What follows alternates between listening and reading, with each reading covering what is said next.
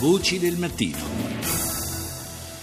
Il primo gennaio Pistoia è subentrata a Mantova come capitale italiana della cultura, un ruolo di prestigio per il quale quasi un anno fa è stata scelta dal Ministero dei Beni e delle Attività Culturali, eh, che ha premiato così il programma presentato dall'amministrazione pistoiese, un programma che prevede circa 200 eventi ma che resta aperto ancora a ulteriori iniziative.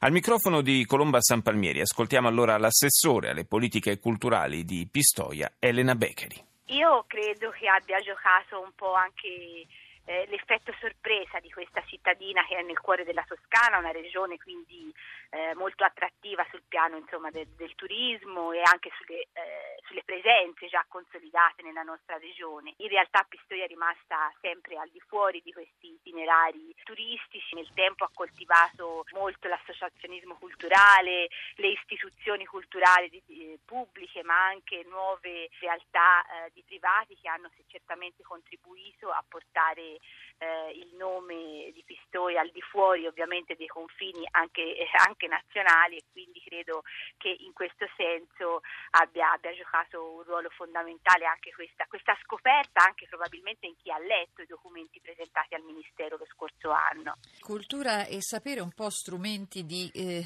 coesione sociale, ma anche leve per la crescita. Pistoia è una città che investe ordinariamente nelle politiche culturali? Il più del doppio della media nazionale. Noi ordinariamente spendiamo circa il 5,2% del, del bilancio corrente del, de, del, comune.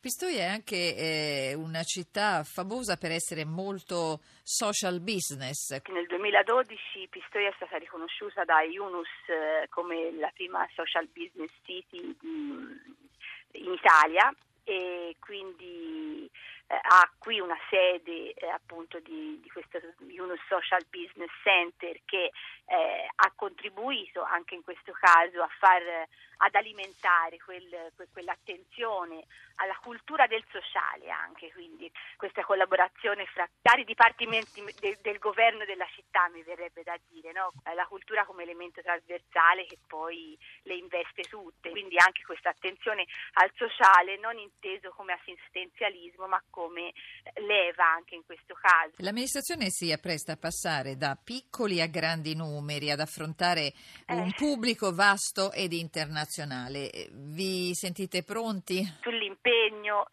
io eh, garantisco, anche perché davvero dal 26 di gennaio, ma anche prima, insomma, eh, ci siamo davvero eh, impegnati per far sì che questa città ad oggi eh, fosse pronta ad accogliere davvero questo nuovo, eh, questo nuovo orizzonte, anche se crediamo che si debba comunque mantenere quel, quella identità forte che ci ha permesso anche di arrivare, probabilmente di essere riconosciuti come capitale italiana per il 2017. Un'identità peraltro spesso definita un po' eh, rocciosa, un po' outsider rispetto ai percorsi più classici della Toscana, quindi vi dovrete aprire a una sorta di contaminazione.